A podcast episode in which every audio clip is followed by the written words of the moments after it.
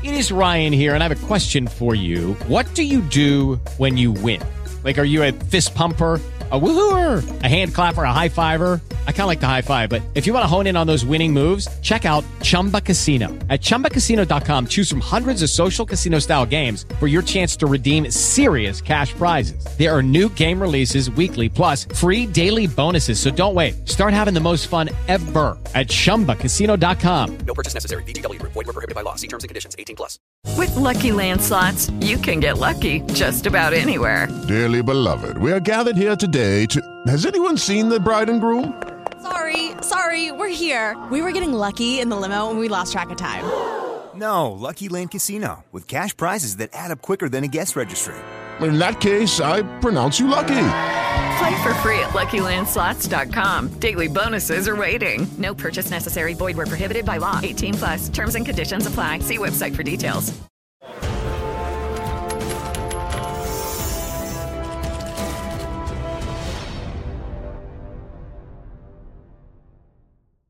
Benvenuti da Claudio Brachino a questa nuova eh, puntata di Primo Piano, rubrica dell'agenzia di stampa Italpress che racconta l'attualità attraverso un'intervista a un protagonista dell'attualità medesima in tutti i campi, spessissimo la politica, oggi sicuramente la politica perché il nostro ospite, e la ringraziamo, Paola Frassinetti, esponente storica di Fratelli d'Italia che ha partecipato alla fondazione Esatto. circa dieci anni fa. Esatto. no? Eh? Quindi, Nel insomma, 2012. 2012, fine 2012 e quindi ci siamo anche conosciuti personalmente in quell'epoca, quindi Fratelli d'Italia, diciamo nazionale, ma soprattutto lombardo, no? possiamo dirlo, e oggi ha l'incarico nel governo Meloni di sottosegretario all'istruzione. Parliamo quindi di un tema importante, il mondo della scuola, tra parentesi i ragazzi, circa 7 milioni, la maggioranza, sono tornati a scuola questa settimana e i giornali, cominciamo da qui, sono pieni di riflessioni, di analisi, diciamo, posso dirlo, lo dico da giornalista, quasi mai positive. Insomma, sembra sempre un mondo, eh, quando uno lo legge, sempre pieno di problemi, e invece deve essere un mondo che oltre ai problemi ha anche delle cose positive, oggi ne parliamo. Io però le chiedo subito, nel suo, nel suo ruolo istituzionale, ti faccio un po' una radiografia dello stato di salute della scuola italiana ai nastri di partenza. Insomma, lo fa lei nel suo, nel suo ruolo e noi l'ascoltiamo. Sì, indubbiamente mh, ci sono delle eh, riflessioni negative purtroppo che accompagnano questo inizio dell'anno scolastico.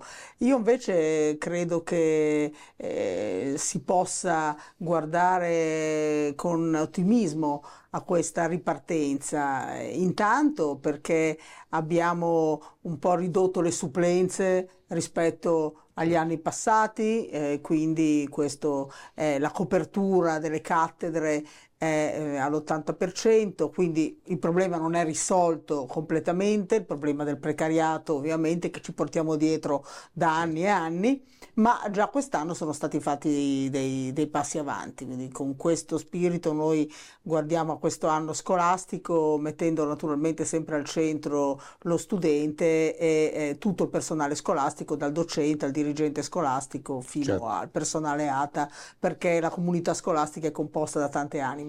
Ecco, una delle cose però su cui i media in queste ore stanno puntando molto l'attenzione è insomma, il tema caro libri, direi caro scuola. Per esempio il Corriere della Sera ha fatto una pagina intera, l'ha diviso fra medie e superiori. Io mi ricordo un dato che insomma un costo per un liceale è diventato circa di 2000 euro, insomma, no? E, per libri, kit, kit tecnologico, cartella, cose insomma. Eh, Insomma, è un tema sensibile perché aggiungiamo al caro scuola, al caro benzina, al caro vita, al caro pasta, al caro bolletta, al caro quell'altro. Voi pensate di aiutare in qualche modo le famiglie su questo? Io non voglio discutere se i libri devono essere sempre nuovi o meno perché entriamo in un dibattito, se no l'intervista va solo su quello. Dico solo se su questo tema siete diciamo allertati oppure no. Su questo tema il governo ha molta sensibilità e abbiamo già eh, previsto, il ministro Valditara ha già incontrato il ministro Giorgetti proprio per chiedere un incremento del fondo a favore delle famiglie bisognose, bisognose naturalmente in base Certo. all'ISEE. Quindi l'incremento, adesso questo fondo è di 133 milioni di euro, noi speriamo di poterlo incrementare e quindi la prima cosa da fare è quella di andare in soccorso delle famiglie che hanno bisogno. Poi naturalmente eh, si può attuare anche un sistema delle detrazioni, detrazioni fiscali, così come si attua nel campo dello sport, Certo. eh, per poter eh, alleggerire eh, questi costi. Inoltre eh, noi puntiamo anche molto sulla velocizzazione della restituzione delle somme, i libri delle primarie sono ovviamente gratuiti, però molte volte eh, le somme arrivano eh, alle, alle famiglie con, con un ritardo considerevole che vorremmo cercare di ridurre il più possibile. No. Questo lo chiamiamo pacchetto di misure Certo. per contrastare il caro libri, che comunque eh, ci siamo anche trovati in eredità eh, ne- ne- negli anni precedenti e cerchiamo di farlo soprattutto incrementando il fondo per le famiglie bisognose. Vabbè, questo insomma, oltre ad essere un format televisivo, di televisione complementare rispetto a quella tradizionale, anche una grande agen- agenzia di stampa, quindi veicoliamo le informazioni anche a chi ci guarda e chi ci sente, chi legge, insomma, che su questo è un tema sensibile, su cui bisogna insomma, Certo. essere chiari. Senta, torniamo un po' alle funzioni della scuola. Si è parlato molto di scuola, per la cronaca, io sono un cronista e cerco di portare i fatti nella politica quando accadono. no? È un mese che parliamo di Caivano, poi ne abbiamo parlato tante volte, questa volta ne abbiamo parlato, insomma il pubblico lo sa, nell'occasione di un fatto di cronaca gravissima, uno, uno stupro di gruppo su due minorenni, insomma eh, la Premier Giorgia Meloni è andata, eh, insomma ha accettato l'invito di padre Patriciello e insomma poi il governo ha messo a punto una serie di misure anche per quanto riguarda la lotta alla criminalità, anche a quella giovanile. Ci sono delle misure anche per i genitori per l'abbandono scolastico, perché uno dei numeri che dicevo all'inizio, no- siamo tra i peggiori in Europa per quanto riguarda l'abbandono scolastico. E abbiamo capito che per rigenerare la vita in certi posti, compreso le nostre grandi periferie, non solo Caivano, bisogna ridare al diritto dell'istruzione, diritto all'istruzione, una valenza reale, cioè che poi i ragazzi ci vadano a scuola, che la scuola ci, sia, sia un punto di riferimento di quel mondo, di quell'habitat, giusto? Sì, è proprio, proprio così. La dispersione scolastica in Italia ha una percentuale dell'11%, quindi priorità eh, del governo è quella di ridurre naturalmente la dispersione scolastica. Si intreccia con i fatti di cronaca, come lei giustamente diceva, perché l'età eh, dei- dei- degli autori di questi gesti criminosi e terribili eh, sono- hanno un'età scolare o poco più. E quindi è per quello anche che naturalmente la scuola è Chiaro. coinvolta eh, in maniera massiccia in questo, in questo discorso. Noi pensiamo che ci sia anche un divario nord-sud considerevole ed è per questo che il Ministero, il Ministro Valditara ha lanciato l'agenda Sud cercare di investire nelle scuole del sud con una sperimentazione. Abbiamo tantissime scuole che fanno parte di questa sperimentazione, alcune proprio anche a Caiviano e eh, crediamo naturalmente che l'estensione del tempo pieno per tenere i ragazzi naturalmente eh, più controllati a scuola anche nelle, nelle prime ore pomeridiane, un insegnante tutor che segua i ragazzi più fragili e una penalizzazione delle famiglie che non si curano dei loro Certo. figli e non li mandano a scuola, tutto questo insieme di circostanze possa ridurre la dispersione scolastica. E questo è un tema molto importante. L'altro tema importante è che noi ogni volta che c'è un fatto,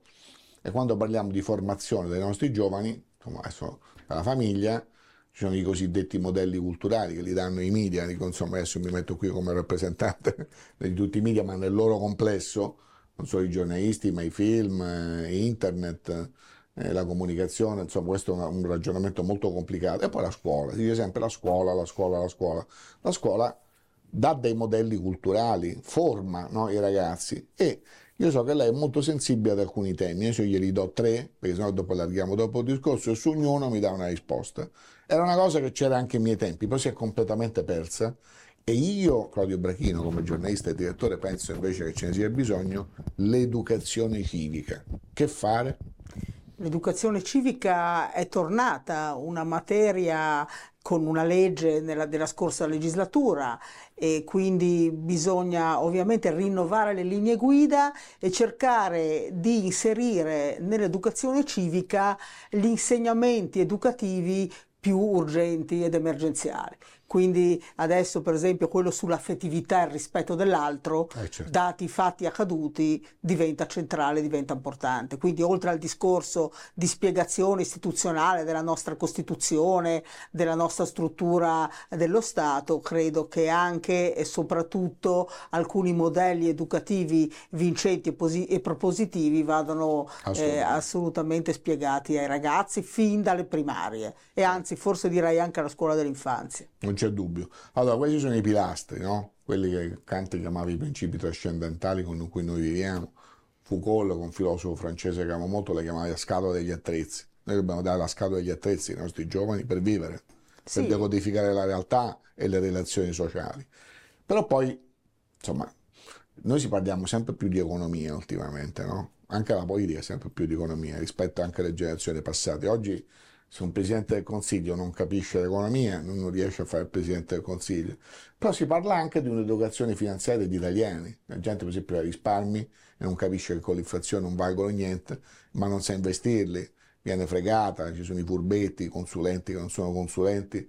Si è parlato di un'educazione finanziaria fin da giovani, per educare le persone a comprendere l'economia e delle regole di gestione anche del proprio denaro. Insomma, è favorevole Sì, lei o no? Io sono favorevole perché penso che degli elementi eh, fondamentali e generali di educazione finanziaria eh, in questo contesto siano importantissimi per i ragazzi che spesso e volentieri sono completamente a digiuno anche delle operazioni diciamo più, più semplici. Eh, quindi è importante che già a scuola comincino ad apprendere queste fondamentali, questi requisiti fondamentali delle- dell'educazione finanziaria, come lo stesso discorso si può fare relativamente alla sicurezza sul lavoro, che è un altro grande tema Certo. che è bene che i ragazzi, soprattutto quelli che poi andranno a fare l'alternanza scuola-lavoro Chiaro. in maniera concreta e pratica, che debbano conoscere. Beh, è importante poi che le norme sul lavoro le rispettino soprattutto le aziende. le aziende, ma anche la conoscenza da parte di chi comincia a frequentare Certo. le imprese in questi percorsi di alternanza scuola-lavoro è molto importante.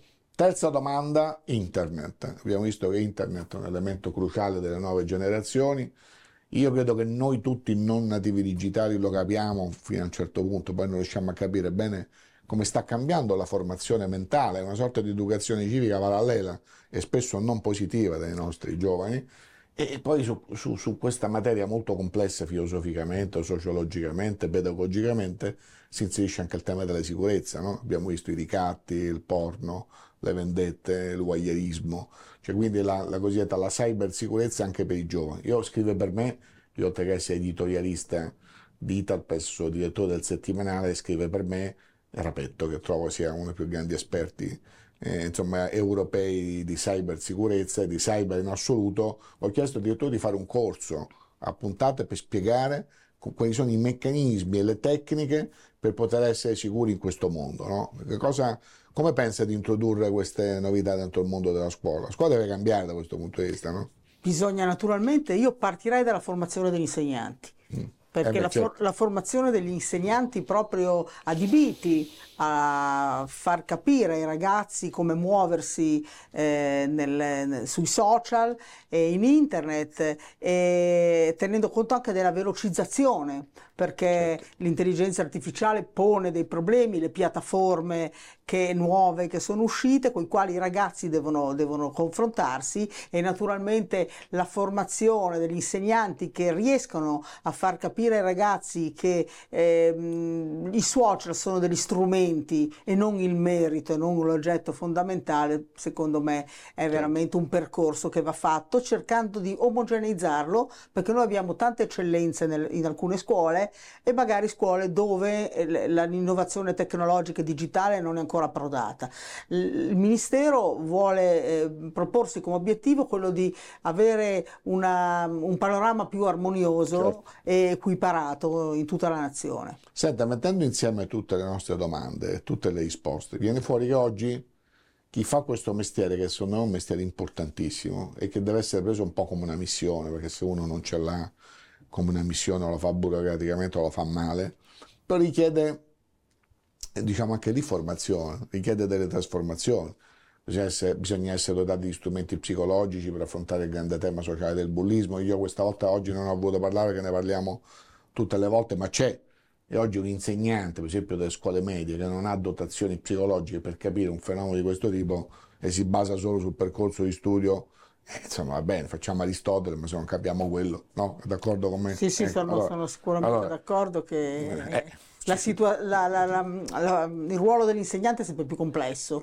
Eh, naturalmente non dobbiamo mai dimenticare che tramandare le conoscenze è l'elemento fondamentale della scuola. La scuola non deve diventare né un parcheggio No, né una- un'isola in cui si insegnano i comportamenti. Anche quello, do- la trasmissione della conoscenza deve essere accompagnata a un discorso anche di percepire la crescita come un momento di confronto continuo con i social, con la comunità eh, de- dei compagni di, di classe, perché abbiamo visto con la pandemia che quando è mancato questo momento di Cioè, comunità vera tra gli studenti ci sono stati tanti disagi anche di tipo psicologico. Ecco, non gliel'ho chiesto questo. Lei è d'accordo con i cosiddetti apocalittici che la DAD, che pure era inevitabile in un certo momento, forse si poteva interrompere prima o dopo, adesso però non voglio rientrare ora nelle polemiche sulle restrizioni del- ai tempi del Covid.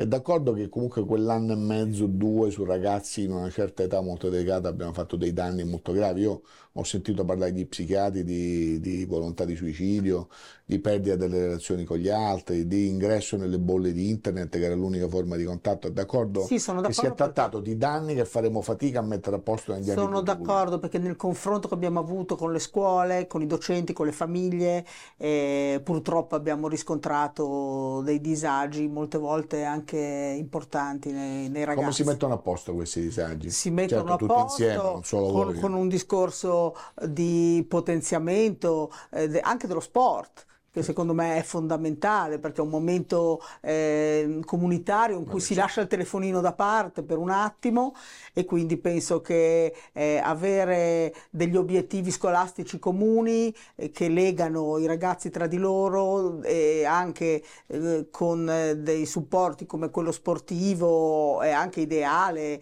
che alcune materie possono infondere, possa essere un modo per uscirne. Ecco, ma un'ultima domanda, poi vengo all'ultimo sul PNRR. Volevo dire prima, poi mi, son- mi sono perso in varie divagazioni, io fa- faccio delle divagazioni, sembra divagazione, poi non lo sono, che un insegnante oggi per tutte queste competenze che sono superiori a quelle storiche, tradizionali, deve essere ben pagato, no? Uno dei dati che abbiamo dato sui giornali è che ancora oggi i nostri insegnanti non sono proprio tra i- quelli messi meglio in Europa, come ci sì. vogliono tanti soldi, no? Diciamo e i che soldi abbiamo visto ed è possiamo- stato detto non possiamo prenderli a destra e a manca, già abbiamo Possiamo speso molto, no? però vantarci come governo di aver fatto un gesto di discontinuità, perché con la conclusione del contratto c'è stato un aumento ed era davvero anni, anni, anni che non c'era un aumento dello stipendio degli insegnanti. Quindi questo governo si è insediato e dopo due mesi c'è stata la chiusura di questo contratto anche con l'accordo sindacale e quindi è già un segnale. Non dico che sia Chiaro. l'obiettivo finale, ma almeno il governo Meloni ha di aumentato lo stipendio agli insegnanti. È d'accordo, no? E sono Queste figure qui, ma bisogna- certo, no? fanno un lavoro L'abbiamo importante. detto, l'abbiamo descritto ma insieme, certo, no? l'abbiamo fanno un lavoro importante, importante per la società e insostituibile. devono essere pagati bene, Io direi anche a insostituibile. livello non solo di merito, ma a livello anche de- di come si è evoluta il costo della vita nella società e questo era un po' il nostro ragionamento.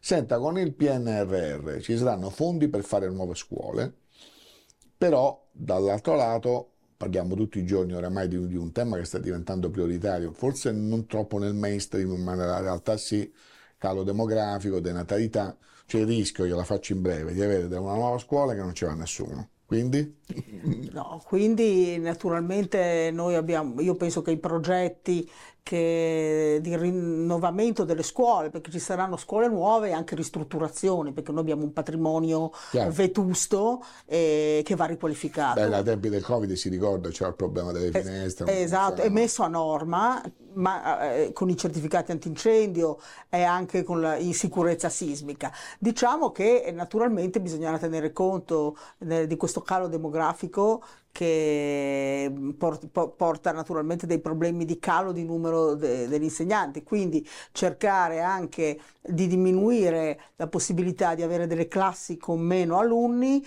per non spopolare molte zone importanti, mi, mi riferisco alle zone appenniniche, Chiaro. alle zone montane, dove la scuola è il centro di vita e dove se si spopola la scuola e si elimina la scuola, alla fine muore anche il, il comune, il paese e la Quindi cittadina. voi insomma comunque mantenete i progetti del PNR. Noi manteniamo i progetti del PNR in una modernizzazione, in una tipologia di scuola anche nuova, dove siano previsti, eh, si parlava prima di pandemia, i sistemi di areazione, gli impianti sportivi e anche una, una, eh, architettura eh, modulare per poter trasformare gli ambienti anche proprio in vista di questo Lei cambio. trova soddisfacenti i fondi del PNRR in questi cinque anni per un mondo com- complicato come questo oppure no? Chi per più sulla sanità si lamentano, gli altri si Eh, lamentano. Io direi no? che l'importante è spenderli bene Mm. nel- per quanto riguarda l'istruzione. Ecco, non, non facciamo arrivare camionate di computer nelle scuole perché so che comunque gli strumenti ci sono, ma investiamoli nella formazione degli insegnanti. Certo. Cioè, l'importante è, è- è molto cercare di eh, calibrare e indirizzare eh, i fondi su tematiche giuste per poter migliorare la scuola. Sento, ultima domanda. Il progetto non l'abbiamo detto, però noi guardiamo al futuro. Insomma, avete, avete, insomma, dico potenzialmente il tempo di una legislatura davanti. Si dice sempre che un governo più duro è più possibile fare le cose, ora a prescindere Questo chi è critico, chi no. Eh, però insomma, quindi qual è diciamo, a breve termine l'obiettivo futuro Ma l'obiettivo, l'obiettivo è proprio quello eh, di facilitare l'entrata dei ragazzi nel mondo del lavoro. Il ministro Valditara ha annunciato una sperimentazione che riguarda gli istituti professionali e gli istituti tecnici con un percorso, chiamiamolo 4 più 2, 4 anni più 2 degli ITS, per riqualificare i diplomi dei ragazzi che finiscono questi percorsi in modo che le imprese siano eh, attratte Certo. Dalle competenze dei nostri ragazzi. Quindi penso che que- questa e quella del- de- dell'inserimento del tutor e dell'orientatore siano un, eh, delle grosse scommesse per, per- per il futuro che questo governo ha messo in agenda perché l'orientamento è importante ed avere un insegnante che comincia a orientare piano piano gli studenti nelle scelte e e evita poi l'abbandono, la dispersione scolastica Sì. e la mancanza di lavoro. Sì, ma anche infatti questo tema che l'affrontiamo per ultimo e secondo me mi piace concluderlo così, del fatto che poi oggi è un mercato talmente complesso che chiede figure che qualche volta non sono quelle che vengono formate, magari anche bene a scuola, magari hanno magari una preparazione, non so, umanistica straordinaria che nella vita serve. Io sono favorevole, lo dico, Io ho fatto fatto- classico, io poi ho fatto lo quindi- scientifico, Eh, sì. e lo diciamo qui pubblicamente, la grande formazione umanistica serve sempre nella vita. Tra parentesi, le grandi multinazionali, lo dico come direttore di un settimanale economico, stanno cercando i laureati in lettere e in filosofia come capi del personale. Perché oggi per fare i capi del personale serve uno che fa solo i conti con i millennials, con le nuove generazioni, non si, non si finisce neanche un colloquio di lavoro. No? Quindi Esatto. la cultura umanistica anzi, serve, ser- serve e servirà di più, non è vero che non crea posti di lavoro, però è giusto rivedere anche gli istituti professionali, perché qualche volta imparare presto a fare una cosa che il mercato chiede significa poi evitare di avere una be- bella preparazione, ma di rimanere per anni, diciamo così, alla ricerca di un posto. È proprio questo l'obiettivo del governo con questa nuova sperimentazione che metteremo in atto tra breve. Andrà in Consiglio dei Ministri a giorni. Vabbè, insomma, abbiamo dato insomma, mi sembra un bel po' di notizie interessanti, no? quindi adesso Italpress lavora, insomma, noi chiudiamo qui l'intervista con nostra, io la ringrazio, eh, ringrazio Grazie Paola. Frassinetti, sottosegretario all'istruzione ed esponente storica di Fratelli d'Italia. Non le, ho chiesto, non le ho chiesto nulla della politica in generale, ha visto, non abbiamo sentito il bisogno. Vuole faccia qualche domanda? Della? Della politica in generale, tutti i giorni discutiamo, insomma. no? Preferisco dedicarmi al mio incarico di governo, No, visto che è così oneroso. Però una cosa forse in chiusura, però gliela voglio chiedere, perché in effetti c'è una grande discussione in corso eh, di idealismo, di pragmatismo sulla legge di bilancio. Cosa si aspetta da questa legge di bilancio rispetto al mondo della scuola? Io eh, rispetto al mondo della scuola mm, mi aspetto che ovviamente ci sia uno stanziamento di risorse e mh, sempre penso che l'Europa ha più volte detto che la conoscenza e la ricerca sono importanti anche per la crescita economica. Certo. Quindi se c'è una logica eh, stringente eh, magari si potrebbero anche Più c'è il PIL e più c'è occupazione. Esatto, più c'è il PIL, più c'è educazione, più ricerca, quindi Quindi più conoscenza. eh, più conoscenza. Quindi penso che anche, anche in Europa abbiano capito che l'istruzione, i fondi destinati all'istruzione sono importanti non soltanto per la cultura e l'istruzione, ma proprio per- perché innestano un volano anche in economia considerevole. Va bene, quando vuole possiamo fare come diciamo un fact checking, se si è trovata bene torna qui a primo piano, Volentieri. io l'aspetto e così vediamo un po' delle cose dette, come maturano, come non maturano, come vanno, qual è il contesto generale. Volentieri. E ripeto, comunque vada, stiamo parlando di un campo fondamentale della nostra vita. Grazie ancora, le- Grazie, le auguro grazie, buon lavoro, lo dico a lei. lei come a tutti i politici che vengono ovviamente, grazie a voi che ci avete seguito, e grazie per aver seguito questa puntata di primo piano, ci rivediamo ovviamente alla prossima, arrivederci.